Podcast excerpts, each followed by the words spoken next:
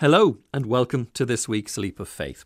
When the philosopher Voltaire asked the question, if God did not exist, would it be necessary to invent him? He might have been intrigued that we would still be asking that question two hundred ninety-one years later on a Friday evening. His question, of course, contains the assumption that indeed God does exist, and there have been many attempts to engage in that particular question by students of philosophy and great learned minds alike. So, let's make our own attempt on this philosophical mountain this evening. Joining me on that journey are Ian Robertson. Ian is Emeritus Professor of Psychology at Trinity College Dublin and was the founding director of Trinity College Institute of Neuroscience. He's a member of the Royal Irish Academy and his latest book is How Confidence Works. Also with us is Professor of Sociology at Maynooth University, Mary P. Corcoran. Her research and teaching interests lie primarily in urban sociology, public cultures and the sociology of migration, and her ambition is to bring sociology to a wider audience. She's also co-editor with Pauline Cullen of the anthology Producing Knowledge, Reproducing Gender. And Doctor Kenneth Pearce is Philosopher of Religion at Trinity College Dublin. Kenneth is also co-author of a new book, Is There a God? A Debate by Graeme Oppie and Kenneth Pearce. You're all very welcome. Kenneth, I have to turn to you first if I can, because with the title of a book like that, we need an answer. Is there a God? Certainly. So uh, there's a reason why we put this book in debate format, right? But uh, but my job in the book is to defend the affirmative. So I'm I'm a believer in God, and I'm defending that position uh, in this book as we're trying to kind of uh, lay it out for uh, a broader audience, the philosophical debate and reasons around this. In terms of um, uh, today's topic, uh, the naturalness of belief in God uh, to humans is something that is established by a lot of the empirical research in cognitive science and, and elsewhere. In philosophy, we have a, a question about what does that uh, evidence show us about whether the belief is rational, the fact that the belief is natural for humans. So this is a question that's that I ask in the book, is given that there are these kind of naturalistic explanations for religious belief, could it still be uh, rational to actually uh, endorse those beliefs, to think that they're really true and not just some kind of uh, accidental evolutionary byproduct? So it's it's actually quite a global phenomenon. Every civilization at some point or other has a, had a god. Ian Robertson, can I turn to you then and say, is it the global community or is it that, that wonderful organ in our in our body, the brain, that has created this need for God? Well, I'm, there is certainly a need for the belief in agency. And human brain has an incredible ability and tendency to project, even into inanimate objects, um, human-like thoughts, feelings, impulses, and motivations. So I don't think the evidence is strong that there's a universal neural um, circuit, if you like, for believing in God, but there certainly is. Um, in all societies, most societies have attributed, whether to trees or to holy places or to other inanimate objects, have attributed agency. And I think that is for sure a, a very fundamental one. And, you know, it was relatively late in human evolution that the the belief in, in if you like, local agency crystallized into the, you know, the, the religions of the book, where you had a more central type, type of agency of, of, of the monotheistic religions. So um, I, I don't... I think there are there are um, primitive tribes that don't believe, many who, who don't have a theology where they believe in a single God. In fact, it's probably pretty common in hunter-gatherer societies.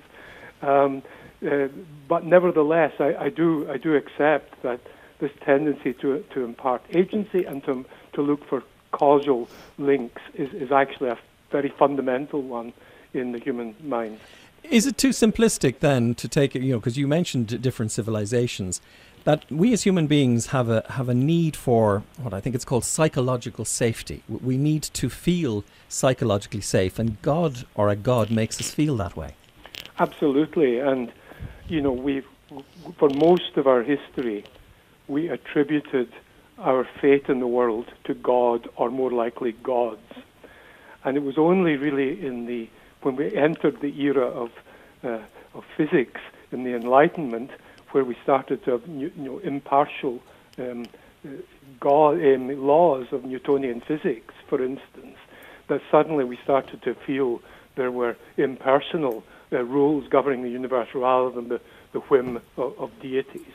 And um, for sure, that uh, then progressed where, where we are in a bit of an existential um, wilderness to some extent, to the extent that we don't feel nurtured and looked after by some all-controlling deity. Professor Corcoran, can I then turn to you, uh, because the same Voltaire we, we quoted at the beginning of the programme also went on to say, he said, "There is no God, but don't tell that to my servant, lest he murder me at night." Um, it was mm-hmm. religion required for the control of society? Yeah, I mean, it's very interesting. And actually, well, but there's two things I'd probably say is it depends on which sociologist, which of the founding fathers you want to go with. Obviously, Karl Marx had a very strong view that society was structured around exploitative relations between a capitalist class and the proletarian. So, in other words, the whole social system was structured around oppression, extraction, exploitation. And Marx believed that that all occurred in the economy, but to kind of copper fasten it or to scaffold it, you had superstructural uh, institutions that reinforced that at every level. So the law, education, and indeed religion. So for Marx, religion was purely a creation of the ruling class as part of their um, proselytizing the ruling ideas uh, to tell people that you really need to doff your cap to your superiors, work hard, you're going to get your reward in the next life. You don't have to worry about how you're being mistreated and exploited now. So you might even say that Marx is a little bit cynical about religion, whereas the other founding father, uh, it really picks up on what uh, Ian was saying, Emile Durkheim, who wrote a very famous book, Elementary Forms of Religious Life, in nineteen twelve, uh, so well over one hundred years ago. And he really took a very functionalist approach to religion. He definitely believed that human beings, you know, created a distinction between their everyday lives, which you might call the profane, and sacred kind of space. And that sacredness was really embedded or embodied by particular kind of symbols, uh, which were rendered sacred within their collectivities. And he, he really based his uh, analysis on the uh, ethnographic studies of Aborigines and their use of totems to express something special and sacred about their communities. But then Durkheim sort of scratched his head and said, well, actually, what people are doing here is they're conceiving the sacred object as a superior entity. In fact, what it's symbolizing is the superiority of society over the individual. So Durkheim, and I think it's quite a compelling analysis, says that God and society are the same thing. So Durkheim was really concerned that individuals function best when they recognized their interdependence and their solidarity, and by kind of worshipping Uh, something sacred through, you know, some kind of symbolic form and engaging in lots of rituals and ceremonials, we express our kind of belief in society, you know, which he, for him was really the same as God. And he, he actually, Durkheim has a brilliant term where he says that during ceremonial times, people love to engage in a kind of collective effervescence. And I just think that's brilliant because it's exactly what we're all really not having during COVID nineteen. And it's this idea of the collectivity and being together with others and having this incredible sense of being taken out of the everyday and the profane and the quotidian and actually just embracing the collective, the sense of belonging. And is this, again, a part of the, the human condition? Ian Robertson, if I come back to you on this one, is, you know, we, we use God to cope with the possibility of mortality and, and maybe even also to explain loss. Yes, absolutely. These are inexplicable things that are incredibly painful, and we, we try to create meaning out of them. And, you know, gods are very, very useful for that. I think I think the description, Durkheim's description there, was really a brilliant one, because uh, what what the not only do these rituals serve the functions that we just heard, but they also have profound effects on the brain.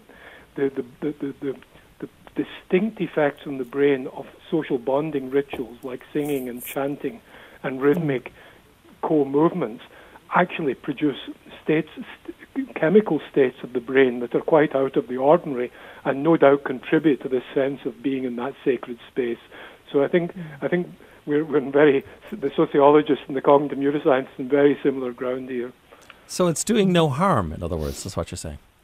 Well, the, where religions obviously can do harm is, is in creating the in-group, out-group. But human beings will have a, can do this on a whim based on many different factors. It's just that because um, religions do embed themselves in, in people's identities so so deeply and, and to the core of their identities, the, the in-group, out-group differences and, and the, the extent to which people will protect their egos are, is much, much more strong, and therefore the potential conflicts are greater. But that can happen because of many different divisions among humans. Uh, Doctor Pearce, if you could expand on this a little bit further for me, because what it sounds like now is that we have a, a population who might have had a nice, simplistic, almost infantile approach to, to God and their faith, and now we're a little more educated, maybe getting uh, a little bit more um, willing to challenge the situation. What, what what does that do to the argument? Certainly we do have a kind of need to critically reflect on the beliefs that we find ourselves naturally having. Um, but there's a question about when we begin that reflection, uh, how should we approach it? So Descartes, for instance, notoriously thought that kind of you reach adulthood, you get to an age where you can begin critically reflecting, and you should throw out all those inherited beliefs and start from scratch. And the problem is that no one has ever succeeded at that. That is, we can't rebuild from indubitable foundations enough to do science or to believe that other persons exist or to navigate the world.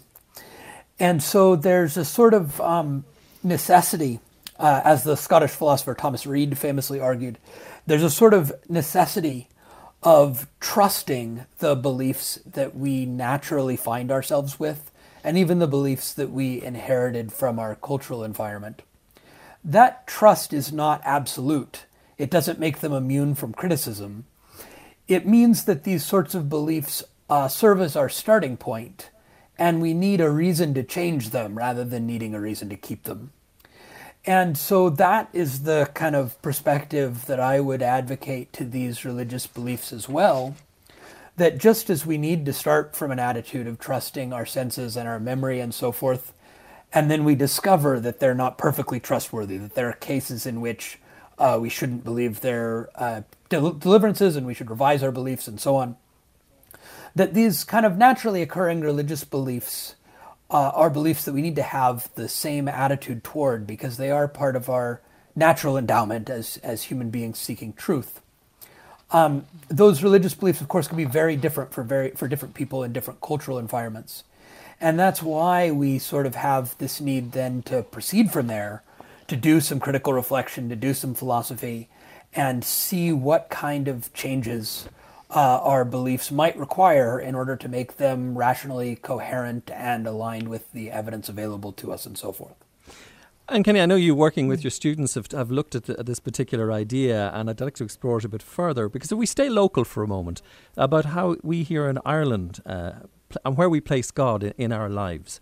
Uh, you were surprised, you said, by some of the attitudes of the Irish students in your class. Yes, so I did find that uh, as compared to American students who I taught before, um, Irish students have a much easier time understanding a concept in philosophy of religion known as religious fictionalism. What religious fictionalism is, is the idea that you might go on practicing religion after you have lost the beliefs. So you might uh, continue attending Mass, Uh, and engage in kind of the full set of religious practices, maybe even recite the Nicene Creed, despite not believing any of these things. And uh, my past experience with American students was that they had a difficult time getting their head around this stuff.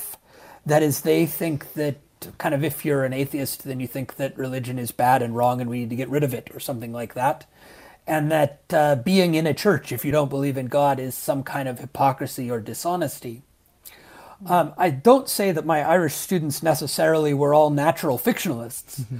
but it was obvious to them that that was a well-motivated attitude that a person might have.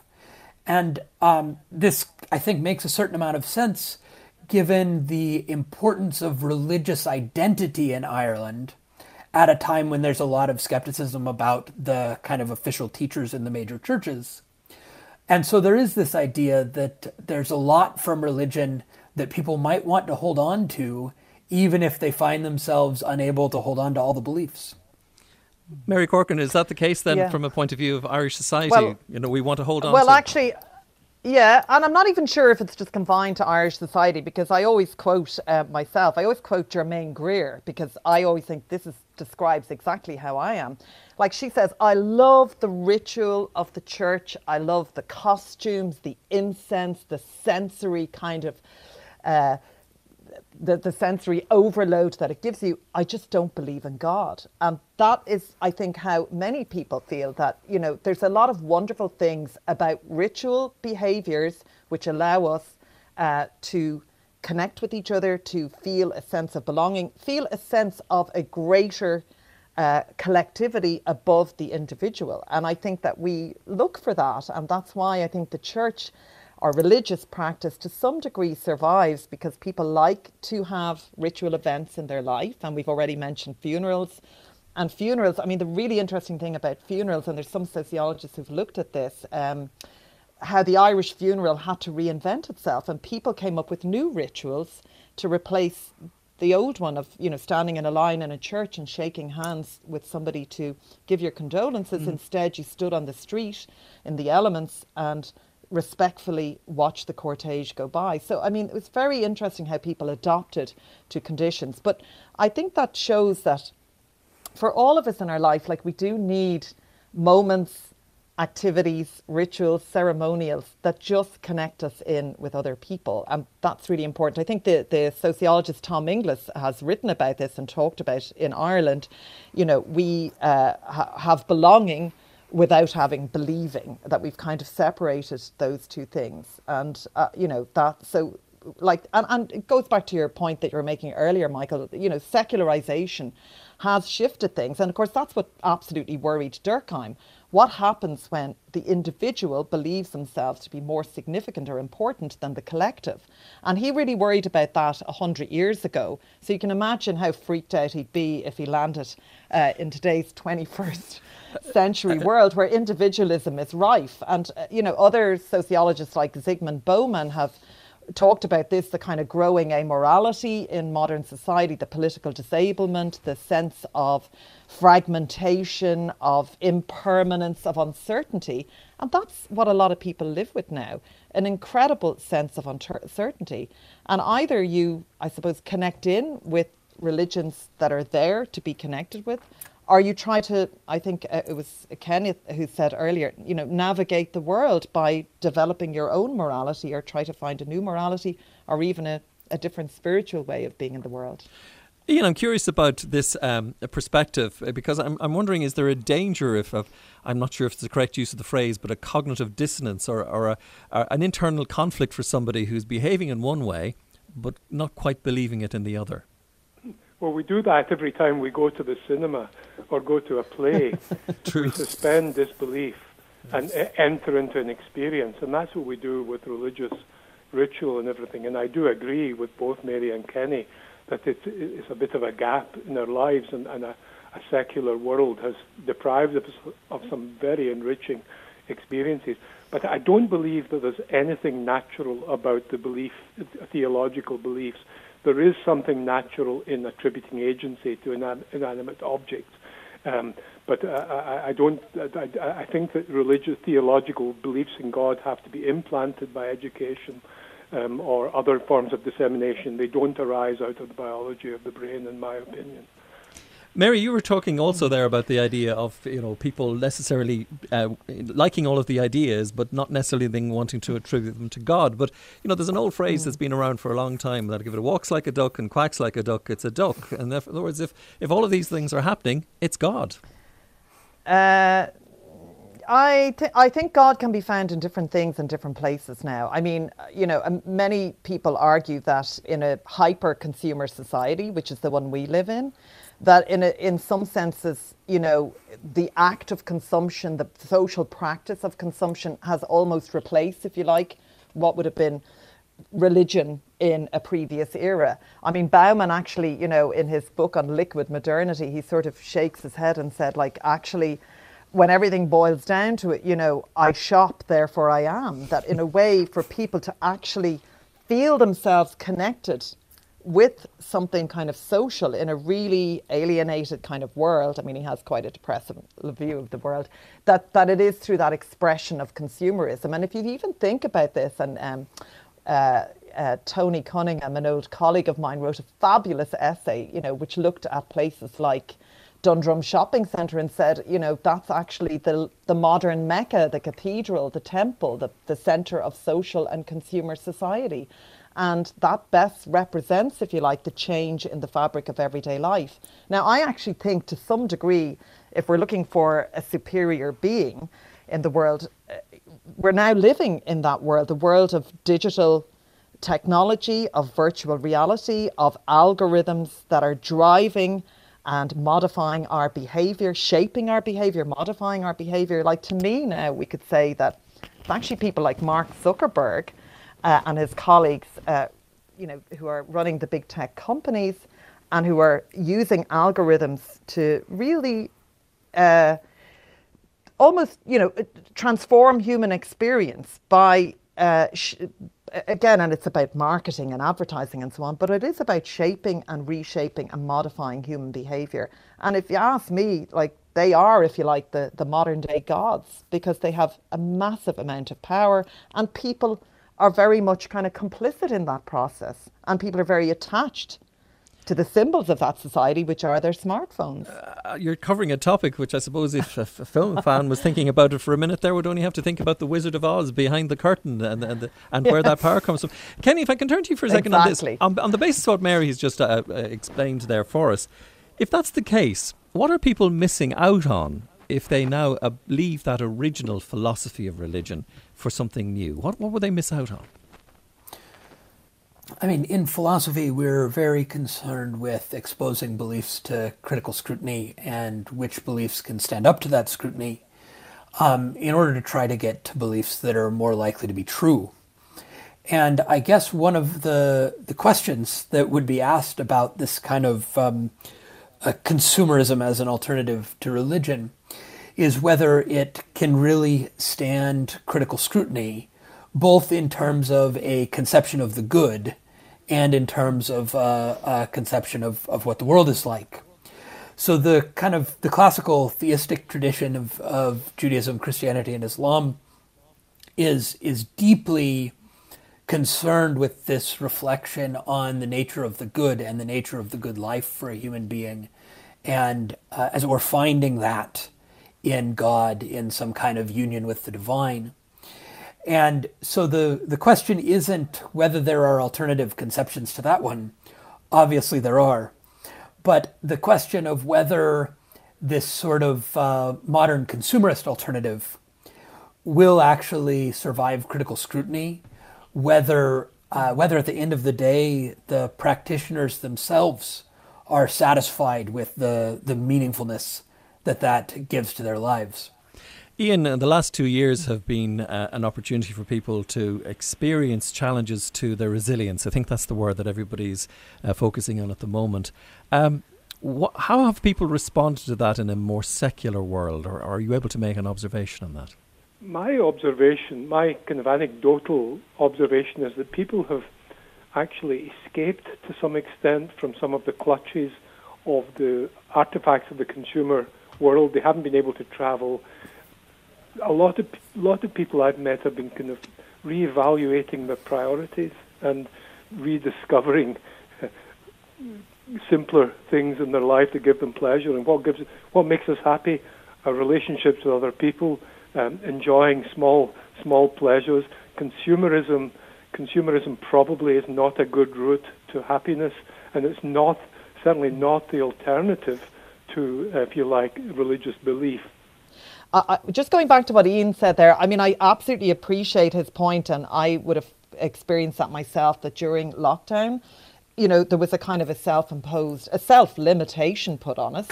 Uh, so we had to actually go back and think about what we do every day and how we do it.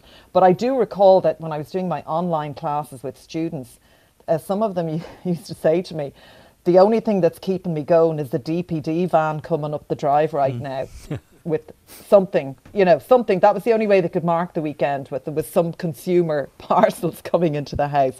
But going back to Zygmunt Bauman, he very much uh, argued that, you know, in, in the modern era of this era of uncertainty, we need to develop an ethic of self-limitation and think about a morality that is based around care for the well-being of others. And it's kind of interesting that Pope Francis actually has read uh, Bauman's work and really likes it, because in some ways it is that very basic Christian message that to look beyond the individual and towards the social as much as you can. And that's our Leap of Faith for this week. My thanks to my guests, Professor Ian Robertson, Doctor Kenneth Pearce, and Professor Mary P. Corcoran. Our broadcast coordinator is Charlotte Holland, our producer Sheila O'Gallan. From them, and from me, Michael Cummins. Till next week. Good night.